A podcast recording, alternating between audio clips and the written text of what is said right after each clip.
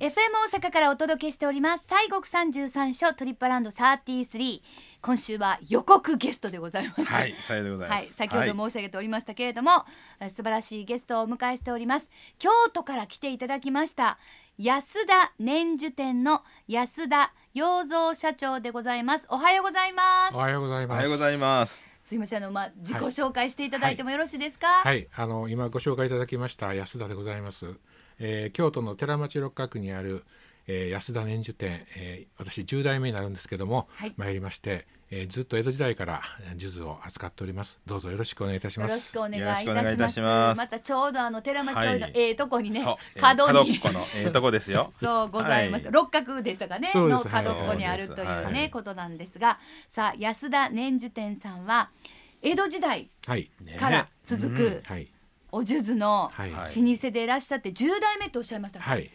ほんなあのお名前がね洋蔵社長じゃないですか、はいじゃああの全部蔵がつくとかみんな洋平とかいえいえ、あのもともとね、うちはね、藤屋宗次郎って言ったんです。宗次郎さんはい、はいではい富士荘今でも富士荘って言うんですけどね昔のお寺行きますとおー富士荘さんって言われるんですけど、えああそれは昔からうち知ってるでみたいな感じになる藤沢さん あ、えそうですかそうですか。でもまあじゃあもう社長は洋蔵さんというお名前で、はい、で、1683年というのは天和3年というあの天和三年あはい、ーはい天とそれから平和の和ですね天天和和三年はい3年なんですけども、うんうんあの古い書物にですねはいはい。えー京スズメ後追い」という遠方年間に成立した書物があるんですけども、はいほうその書物に寺町通りの六角昔は六角と言わずに西岸寺通りと言ったんですあけー、どなるもほど。はい。はい、そこに、えー、術屋があったで記録はあるんです。へえ。ですごい京。都はご存知の通り、えー、蛤御門の辺っていうのはがい。はい1500年間にありましてねそこえでえ全部焼けてるんですよだかはらい記録っていうか、うちにはえー書物はないんですけども、そういう本には残ってるので確かだろうと言われてますけうど、ん。ハマグリあはいまあでもあの最初に私も見た時に「ハマグリ御門」とかってこれがあのハマグリ御門なんかってまあ思いますよね。そうだから京都の方はね、はいそんなんやなと思ってるけどやっぱり他の町から行った人は、ねここがとか坂本龍う馬がんとか、結構焼けましたねそう。あの時。あの時ね、はいあの時何百名ないの話じゃねえ、はいい、うことでそうですかほんでまあ屋号にも安田年寿店というふうに はいなってらっしゃるのでやっぱりこう、はいい、やうちは年寿やねんっていうのはなんかやっぱそうそうこだわりがいやこだわりと言いますかやっぱりあのよく言われるんですけども、うん年中って飛鳥時代に仏教が日本に伝わってそれからいろんな仏教がねあの起こってくるその中でいろいろと新しい年中がこう考案されて出てきてるんですよね。はいですから仏教のずっとこうなんていうんですかし進歩の中でこれだけの年中というような形のものがたくさんできてきた国というのは日本しかないんじゃないかなとあ思いますだね。からやっぱり年寿であると、うんまあなるほどまあまあね、はいおじずそうとですね呼んでいらっしゃる方もいるけど年寿やぞはいということでですね、はいはいあのまあ本店がその寺町六角はいということですけれども、他にもあっちゃこっちゃにお店があるんですか、はい、あの京都駅に、えーザ・キューブというあの店店があるんですけどそこの中にも入ってますし、はいはいうん京都でしたら高島屋の市場、えーから河原町の高島屋はいで東京の日本橋三越にもお店を出しております。ああらもうそらもうやっぱりねそうですよ。でまああのお年寿はもちろんまあ販売をされてはるいと思いますけど、やっぱりこうちょっとこう修理的なこともはいしていただけるんですか、はい、あの年中というものはあの使い捨てじゃないんですよね。ああはいで必ずこうずっと使っていろいろと味が出てくるのを楽しんでいただくというものですから、うんやはりあの長い年月お使いになったらやっぱり修理しなきゃいけないと、うんそういう、まあ、メンテナンスもうちはさせていただいております例。えば代表的な修理はどんなものがあるんですかやっぱり房がですね房は金で作ってますから使ってるとやっぱり、えーこうばらばらけてきたりしますよねそういうものをきちっとして本当に新品のような形にすることができます、あもうそういうことあもうすよ今のやっぱりちょっと使い捨てが慣れてると、はいああもうふさあかんわほな新しいのしようかってそういうことはしなくてもいい、ええはういんあとこの糸が伸びてきたりね。そうですねそうですねそれはどうしてもあるから今まはでいそんなに、まあ緩い感じだったんがなんかちょっとこうなんていうのはい。ちょうどな感じがちょっとこう隙間できてくるみたいにそうそうそうそうそれはもうなることなんですねなりますねあかんのんじゃなくて、はいはいそういうことか森さん今日は行ええちさんょっをと一応おね年中持ってきてもうサンプルってにちょっと、お願いします ええそうそうまね今持ってはるのはあこれはこれはね私が普段使っているあの全部木でできてるやつですけどね木の素材ははいどんなもんが多いんですそれか、は多分梅だと思います。これ梅ですね、はい梅の他にはどんなんがありはまい。いすいか、っぱいありますあよーね。松も使ってますし、桜も使ってますし、それからあの、えーはい黒炭とか紫炭とか、うんいわゆる唐木と呼ぶものですいね。やそれは高そうですよね、うんはいそうなりますとそうなんですこれもちょっとね糸が伸びとるなっていう感じでそろそろねああまだ大丈夫ですけど修繕に出さないといけませんな修繕しとかんとこう早いことやっとかんと切れたらね、うんわちゃわちゃっとこうそうパラやパラねっとそれになるとねちょっとこもう拾い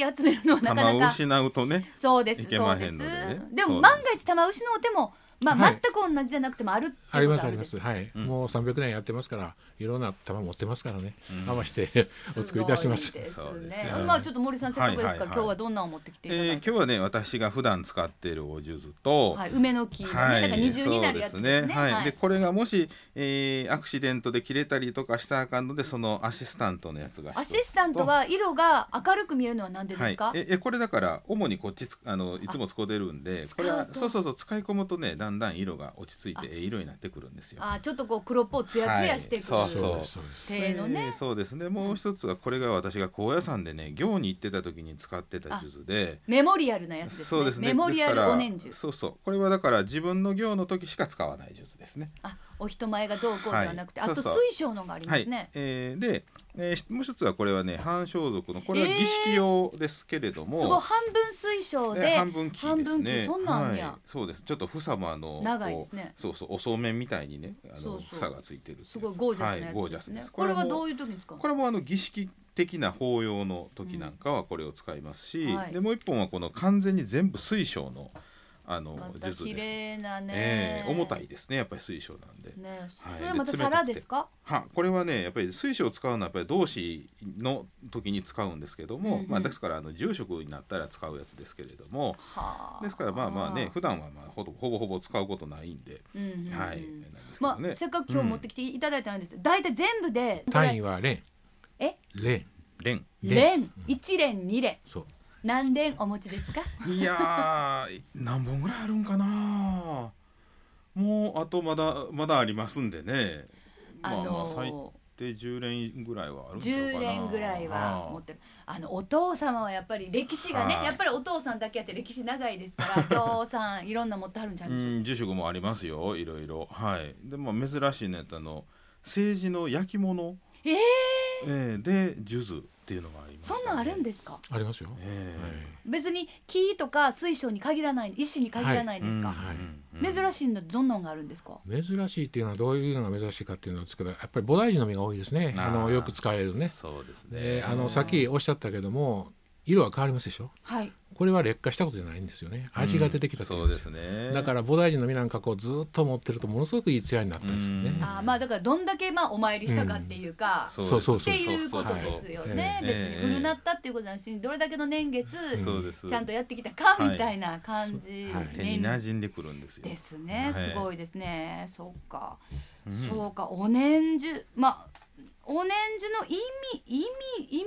っていうのはどうですか宗派によってねこれも扱い方が全部違うんであそうなんですか、うん、そうなんですよ禅宗さんなんかは、まあ、あるんですけどほぼ持ってるだけっていうか あのいう感じになりますけれどねうでん特にあの密教とかでしたら、まあ、あのお念仏もそうですけれどもあの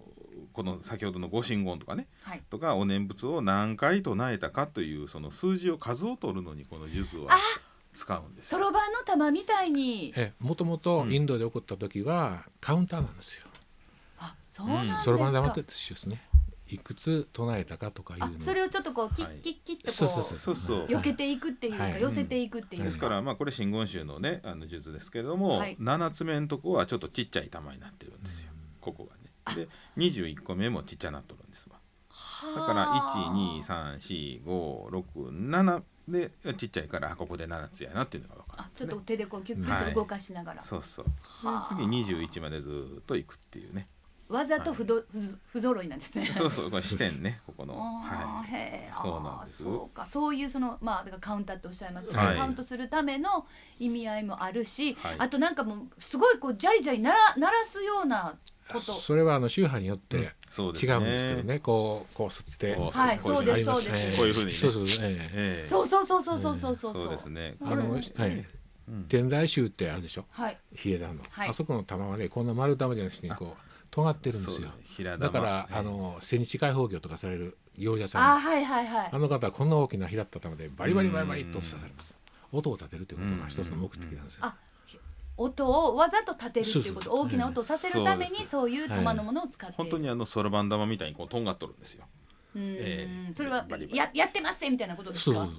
うん、あの真言宗の、まあえーまあ、行のあの中にもやっぱりこの年次をこうするっていうのがあるんですけどね。はいでこれはまああの伝そのいろいろな伝承があるんですけれども、はいこの手を持っていてこう一生懸命記念するときに思わずこの数珠を吸ったっていうのから始まるという説があったりとかね、うんこう一生懸命こう記念するときにこうそれがまあ数珠を鳴らす始めになったとか、うんうんうんうんでこの鳴らし方も、あのー自分のための行の時のこのはいする、えー方向とかね、えー内側からやるのか外側からやるのかとか、はあでご祈祷とかの他の方の祈願の時にお参りする時はそあの左、まあ、内側からするか外側からするかとかそういうあのすり方の方向とかね回数とかそういうのはもう全部実は決まってます。うんはいだからまあ仏教にとってうんお念珠とはどういうでまあまあだから一番その主たるものはこのやっぱり数字を取るっていう何回読んだっていうの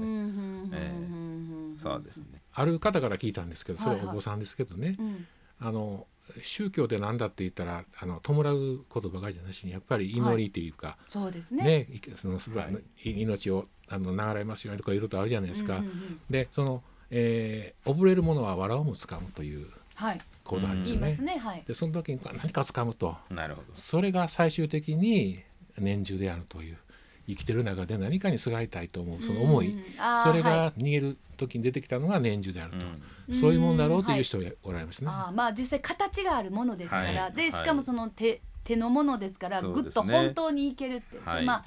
ああ比喩的なことじゃなくて実際にできるっていうことですよね,、うんそうですねそれが形になるということでええうんでもやっぱりあのやっぱり特別なものだと思うので、はいあのまあ正直ね正直あのもうあどうしようないって間に合わすみたいな時もあああることはあると思うんですね。あとちょっとないあどうしようお母ちゃん貸してとかねそういうのが。ありますね。あるんですけども、はいでもやっぱりそういういろんな意味とか、はい歴史とかを聞いてるとあやっぱり自分のちゃんとうちなんかはやっぱこう嫁い嫁行く時にはとかね、はいまあねいろいろそういうあの、まあ、お家によって考え方とかもあるかなと思うんですけども選ぶポイントとかそれはどうなんでですか、ね、男女は区別はあります、はいやっぱり手の大きさ違いますからね、うんうんうんやっぱり大きなのがあの大きな玉とか大きな輪が男性持ちで小さういん粒の玉っていうのは女性持ちですね。はい、でもやっぱりその宗派はもう決まってますけどもそれ以外のものというのは自分の気持ちだと思いますね。これが好きだったらこれを持つとか、うんそういうもので私はいいと思いますし別にこれをどうしても持たなきゃいけないというものはなないと思いますね。あそうですか、うんはい別にその自分が選ぶ時の、はい、でもじゃあその中でもなんかこうお色とかはい、はいそういうものももうその方のお好きなものでいいんじゃないかそうですねっていうことですか。ただあの材質によって石の玉っていうのは全く変化ないですからずーっと同じような色合いというか硬さあでーすね。はいはいとはこいろはがい。木の玉とか木の実は持てば持つほど色艶が出てくうる、ん、それに愛着が湧きますよね私はそちらの方がいいなと思いますねうんああなんかメンズうはん木のもの持ったはるイメージで、レディースはやっぱりこう水晶とえーか、はいはいちょっとそれがちょっとはいなんか紫のもんとかちょっとはいはいピンクのローズコースとか、は私のやつはサンゴなんです。いはい、おーあいいじゃないですかすごい、本当ですか？はええうん上等です。上等なんですか？はいああそうですか。多分、そう私が持ってる身につけるものでは多分一番上等ちゃうかって思うんですよ。 多分あれが。はい。なるほどなん。か張り込んでくれたんでしょうね、うん父母が、うんでもだからまあその思いがあるからもう絶対なくせへんし、うんやっぱりこう持つとすごくなんていうかあったかい気持ちになるっていだうか,、からそういう思いなんですよね年中って、ものじゃなしに思いがこうかこうなんていうか詰まってるものだと思いますね、うんうんあとあのプレゼンなんか差し上げたいなって思う時もあるんですよね、おうおうおうはいどうですかそれはプレゼンなんていうか例えばお母ちゃんにこれうちの母はあの2月生まれなので、はいまあアメジストなんかこう紫っぽいものが自分も好きなんですよね、うんなのでなんかそういう色のものがあったらなんかこうたげたいなとか、それはもう別にあの何も決まりとかそういうものございませんから、うん、ご自分の気持ちでされたらいいんじゃないですか。うんあそうかだからはいなんかやっぱりそういうね仏教それとかなんか儀式みたいなものに関係があるからすごくはい決まりがあって、うんうんっていうふうに思ってたんですけどそれはじゃあそんなに考えなくてもいいっていう、うんうんうんああそうなんですねそうもうですねごいそんな話を聞きながらめっちゃ下世話なんですけどめっちゃ高いのってどれぐらいと 思ういやそれちょっと聞きすいません下世話です、い、ませんそんなちょっとあ聞のいてみたい今あの現実に商品としてあるものはですね一番高いのはやっぱり香木なんですあよーね。でしょうあね香木キャラという香木キがャラですよえらいこっちゃすこごいれですよ。これはもう100万単位で済まへんかもしれませんですよね実際に香木として使うんかってあんなちっちゃいのがすんごい高いそうですよわけやからええはいそれをそんなぐるりとはい。玉ですからね塊ですからね、もうじゃあもはういななんなん何百何何百千何千万って何千万いくでしょうね。はあちゃちゃちゃほんななんかもう金やーってぶら下げてありますけどねいやこい。っちいややいやいやいや金より高い高いです。金より高い。そうちなみに社長はどんなやつをしてはるん私ですか、はい私は菩提寺の玉好きなんで菩提寺の玉ってこう鳴らしてますねあーだんだん色違い出てきたらいいよなるほってどなるほど。渋いですねいややっぱりね今社長おっしゃったようにね術、ってやっぱりこうね使ってるうちの変化がね楽しいですよ。だんだんとあの手に馴染んできて。そうですうね、ん。なんかこうでもあのそうブレスレットみたいにする方いらっしゃるじゃない多でいすですかよあははいい。ありますな。れはどうですあれはありですかあれですね今私どもねあのこの間もクラウドファンディングしたんですけどね、はい108の玉でブレスレット作ってでこういう丸いケースに入れてね、うん若い方にお見せしたらすごく反応あってうん。でやっぱりあのまず最初に年中に親しんでいただくのはこういうブレスレットで親しんでいただいて、うんそれから本当の数珠に入っていただくという、まあ、そういう順序を踏みたいなと思ってるんですけどね。うーんあもう本当にまあブレスレットになりますと本当に身につけると言いましょうか、はいいはいつも一緒にという感じになりますから、そうですねそうですか、これ今ね日本ありますけど。そ使い込んでんのとあまり使ってないとでこんだけほらあの糸の柔らかさが違うんですよだらーんとしてるかこうまだ糸がピッと張ってるかう張ってますね張ってるでしょだから要するにまあいわゆる馴染んでないって馴染んでないんですいようそう感じがすごくはい、しますしえねえ、こっちの地図はスタンバイ側の方なんでね うんだからまあそうかなんんですよほんと考はえてみたら、まあまあ、道道具というか、まあ、別に何かをこう開けたり引っ張ったりするわけじゃないですけどもそういう意味合いもあるし、うんでも宗教のものだしと思うとなんかこう本当にこうただ綺麗なだけじゃないそうただ使ううだけじゃない、うんそこに思いがこもっているっていう、ねそんな熱くええお商売してはりますね。それでね一つね、はいあの海海外の方がよく来られててねあのうちの店入ってこられてねうんで宗派によって全部違うんですよね、はいでそれがケースごとに並べてったらねそのアメリカ人でしたけどなぜこんなに形が違うんですかって聞くんですよね。はいはいはいでこれは宗派例えば、はいあの清水寺さんとか、はいえー延暦寺とか、はい違うわけでしょ、はいはいでこれはこういう宗派があって形が違うんですよって説明したら、うんそのアメリカ人が何と言ったと思いますほう世界中回ってる人だったんですよね、はいその人が世界中で祈りが形として文化で残ってるのは日本だけだって言ったんですよなあなるほどななるんほどてなんて素敵な。素敵ですよね、えびっくりしましたよ、ええまあでもさっき言ったそのね、うんはい触る触れる、はいしかもそうやって色が馴染んでくるっていうことが目に見えて形となってはい分かるっていうね,、そうですね今日は森さん持ってきてくれはったらええすごい分かりやすいえね感じがしましたね、そうですねじゃあそう思うとやっぱりこうもうちょっとこうもっと親しんだら、そうですねそうなんかちょっと新しい世界がね、はいなんかそうこう開けるんじゃないかなっていう感じがいたしますけれどもねやっぱりメンテナンスじゃあやっぱ拭いてあげるとかやっぱそういうことはした方がいいですか、あのやっぱり手に油とか酸が出ますから、はいあの使われた後は乾いた切れでこう拭いてうんうんしまわれるのがいいんじゃないですかね、そうですね、はいまあ私も作った時はそうやってますけどもうちょっとこう一つずつこうちょっと優しく今日は帰ってお話聞い たからもうザッザッザッってやっちゃうだけなので、ちょっと優しくしてみようかなっていうね、うんそうでも長い間使ってると本当に愛着がそう湧ですねくんですねそうです本当にそうですうんええまあねまずは自分のお好きなものをまず一本ね、うん腕輪であろうが手掛けであろうがね、うんうんうんまずはちょっとね選ばれるいうのはねそうですねねお参りかはんのにね、いいですね。ねえで特にあの本当にこう綺麗なももうびっくりする種類があって、うん綺麗ですよね。綺麗ですそうそう綺麗なんですそうよですなのであの見に行かはっても本当にすごく楽しいし綺麗やし、はいでしかもそこに意味があるというのはとても素敵はなことかなというふうに思います、さあいろいろとお話を伺いましたじゃああの安田さん最後にリスナーさんにメッセージを何かこう最後に伝えたいぞということございましたらお願いします、はい、あの私もずっと年中店やってていろんな方に販売しててですね年中ってすごくお葬式の道具ってイメージが強いんですよね、うんでも本当は違うんですよね先ほど申し上げたように祈りというのと、まあ、弔うも一緒ですけどもでもやっぱり人間が生きていく上で祈りって必要だし、はいその祈りの一つの貴重な重要な道具が年中だと思いますしもっと大事にしてほしいなというふうにそしていいものを、ね、自分のものにしてほしいなと思います。そうですね、はいねでも私もその西国三十三所ということがあるので、まあはい今までやっぱりその弔いの時に持っていくこと多かったですけどもそういうお参りの時にだからそうそうそう持っていくっていうことがあのはい普通になってきて、ええそうするとすごくあの機会も多くなってきて、はいでやっぱお弔いの時だけやったらやっぱ悲しい時に見るでし ょでも普通にねお札所でお参りしたりしてるとす,、ごくそうじゃない晴れやかな気もして見るので,、うんうんうんそうですまたちょっとそう違う見方があったり、あじゃあなんかまたちょっと素敵なやつ買ってみたいなとか ね思ったりとそうでかすねねします。はい今日はですね京都から安田年寿店の、えー、10代目の安田洋三社長にお越しいただきました今日はどうも大きなありがとうございました。ありがとうございましたありがとうございました